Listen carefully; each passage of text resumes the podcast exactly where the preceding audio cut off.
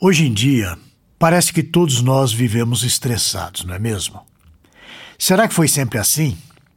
E isso é algo bom ou algo ruim? Pode haver alguma coisa boa no estresse? Se você quer saber a resposta, fique aqui conosco para podermos conversar um pouco sobre esse assunto. Para isso, eu vou usar um texto publicado no Telmídia Blog de alguém muito especial. Ele é bacharel de teologia, é músico, compositor, membro de igreja, casado, pai de duas crianças maravilhosas e também é o editor-chefe do Telmídia Blog. Eu estou falando do Diego Venâncio. E o tema que ele vai abordar hoje aqui no Telmídia Blog tem como título Stress, uma oportunidade valiosa.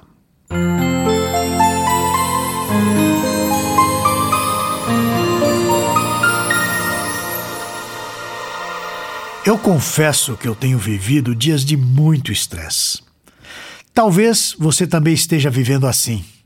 Parece que não existe quem esteja com a vida plenamente tranquila e que possa dizer que não tem nenhum tipo de estresse na vida.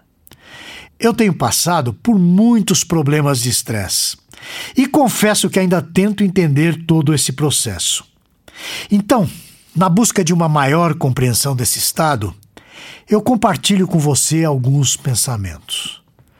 Esse termo, estresse, não era tão comum na década de 80, quando eu era criança.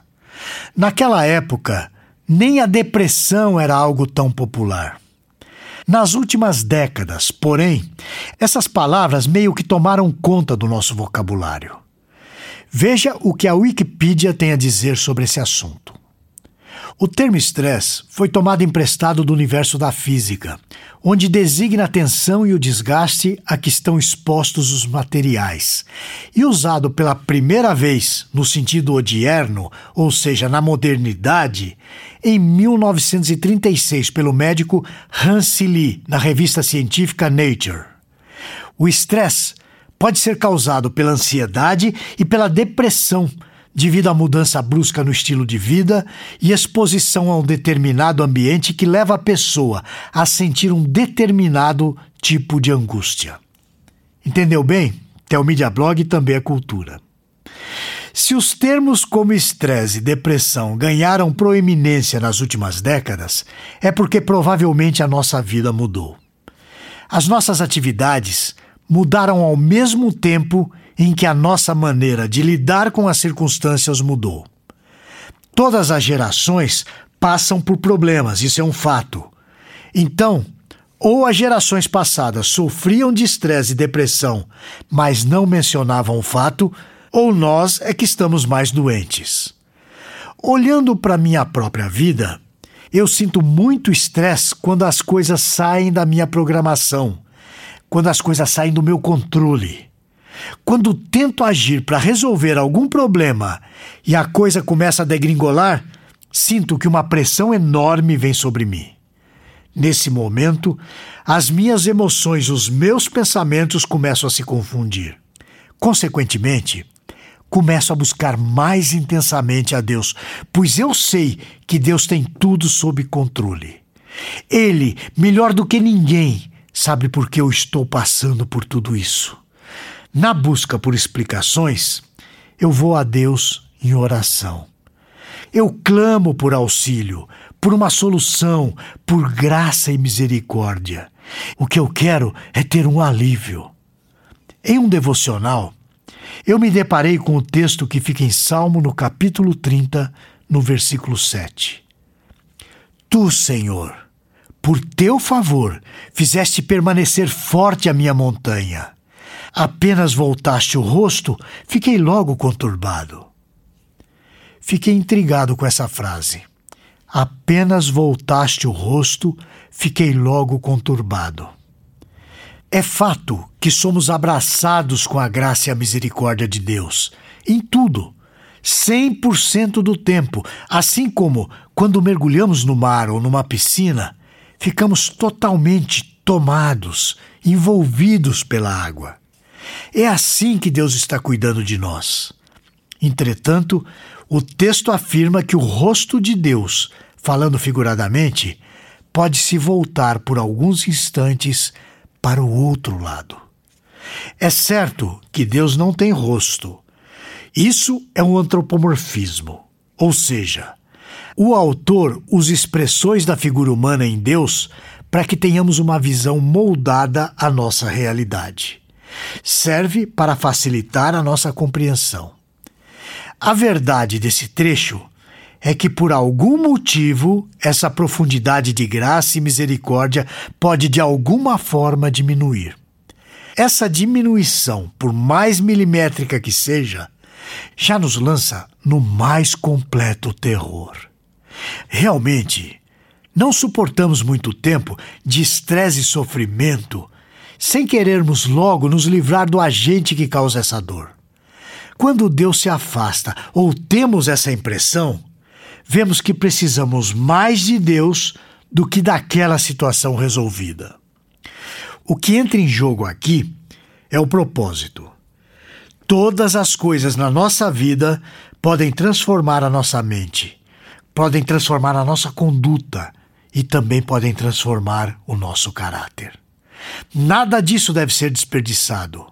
Há uma bênção quando Deus vira o seu rosto sobre nós. O famoso puritano inglês Richard Baxter, no seu livro Quebrantamento e Espírito de Humilhação, que foi traduzido pela editora Monergismo, mas até o momento ainda não foi publicado, diz o seguinte: A aflição não é um convidado bem-vindo à natureza humana, mas a graça pode achar razão para lhe dar as boas-vindas. A graça é sincera e não pode tomar consciência de impiedade sem se dispor a se lamentar por isso. Há alguma coisa de Deus na tristeza piedosa. Por isso, a alma a aceita, procura por ela e clama por ela. Sim, a alma até se entristece quando não consegue mais se entristecer. Não é que a tristeza, como tal, seja desejável, mas é uma consequência necessária da nossa aflição por causa do pecado e um antecedente necessário para a restauração do que se seguirá.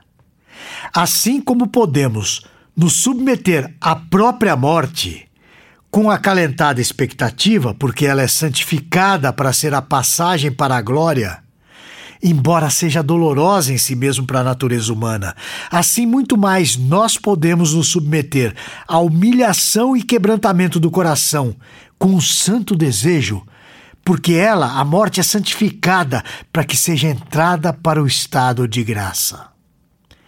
Baxter chama de aflição o que eu estou chamando de estresse. Chama de humilhação aquilo que nós chamamos de sofrimento.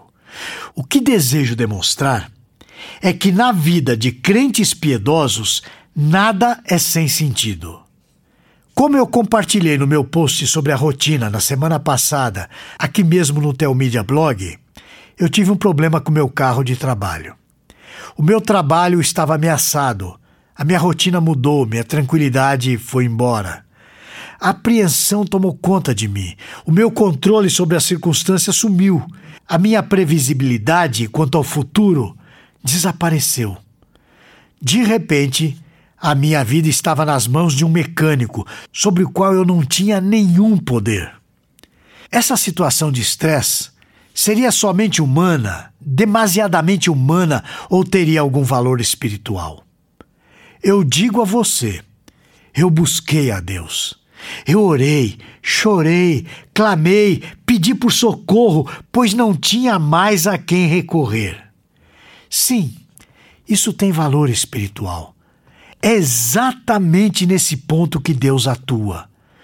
Quando entendemos que tudo é espiritual, até mesmo um carro quebrado, é então e só então que recebemos o descanso. O estresse e a depressão podem ser persistentes. No Salmo 30, no versículo 8, nós lemos o seguinte: Por ti, Senhor, clamei, ao Senhor implorei. Mesmo que algo pareça humano demais, terreno demais, Deus não fica distante disso. Deus não nos deixa sem socorro. Ao anoitecer, pode vir o choro, mas a alegria vem pela manhã. Salmo capítulo 30, versículo 5. Nessa vida, você vai passar por alguns sofrimentos, sim. Mas tudo isso passa, pois Deus nos dá o alívio. Ouve, Senhor, e tem compaixão de mim. Sê tu, Senhor, o meu auxílio. Converteste o meu pranto em folguedos. Tiraste o meu pano de saco e me cingiste de alegria, para que o meu espírito te cante louvores e não se cale. Senhor, Deus meu, graças te darei para sempre. Eu acabei de ler o Salmo 30, os versículos 10 a 12.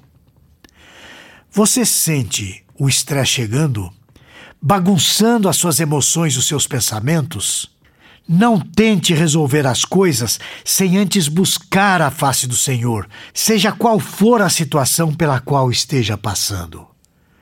Eu poderia achar que coisas de carro, mecânico e trabalho são pouco espirituais para colocar diante do trono da graça. No entanto, não são coisas pequenas. De fato, são oportunidades valiosas dadas por Deus para que você dependa dele em tudo. Elas vêm para humilhá-lo, sim, mas depois para exaltá-lo. Veja o que Paulo diz. Então ele me disse: A minha graça te basta, porque o poder se aperfeiçoa na fraqueza. De boa vontade, pois, mais me gloriarei nas fraquezas, para que sobre mim repouse o poder de Cristo. Pelo que sinto prazer nas fraquezas, nas injúrias, nas necessidades, nas perseguições, nas angústias, por amor de Cristo. Porque quando sou fraco, então é que sou forte. Isso está registrado em 2 Coríntios, capítulo 12, versículos de 9 a 10. Meu irmão, minha irmã, que Deus o guarde ou que Deus aguarde em tudo na sua vida. Nos veremos na próxima semana, se o Senhor o permitir. Esse e outros assuntos você encontra no Teomídia Blog.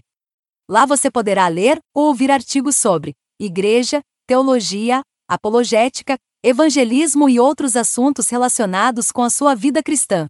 Anote aí o endereço: teomídia.blog.br. Conheça também o Teomídia Cast presente nos principais aplicativos de podcast para o seu celular. E finalmente, você precisa conhecer a Teomídia, a plataforma de vídeos cristãos por assinatura. E agora com uma novidade: você pode fazer a sua assinatura de graça. É isso mesmo, basta digitar teomídia.com. E lembre-se, Teomídia, conteúdo cristão para o seu crescimento espiritual. Você assiste, quando quiser, onde quiser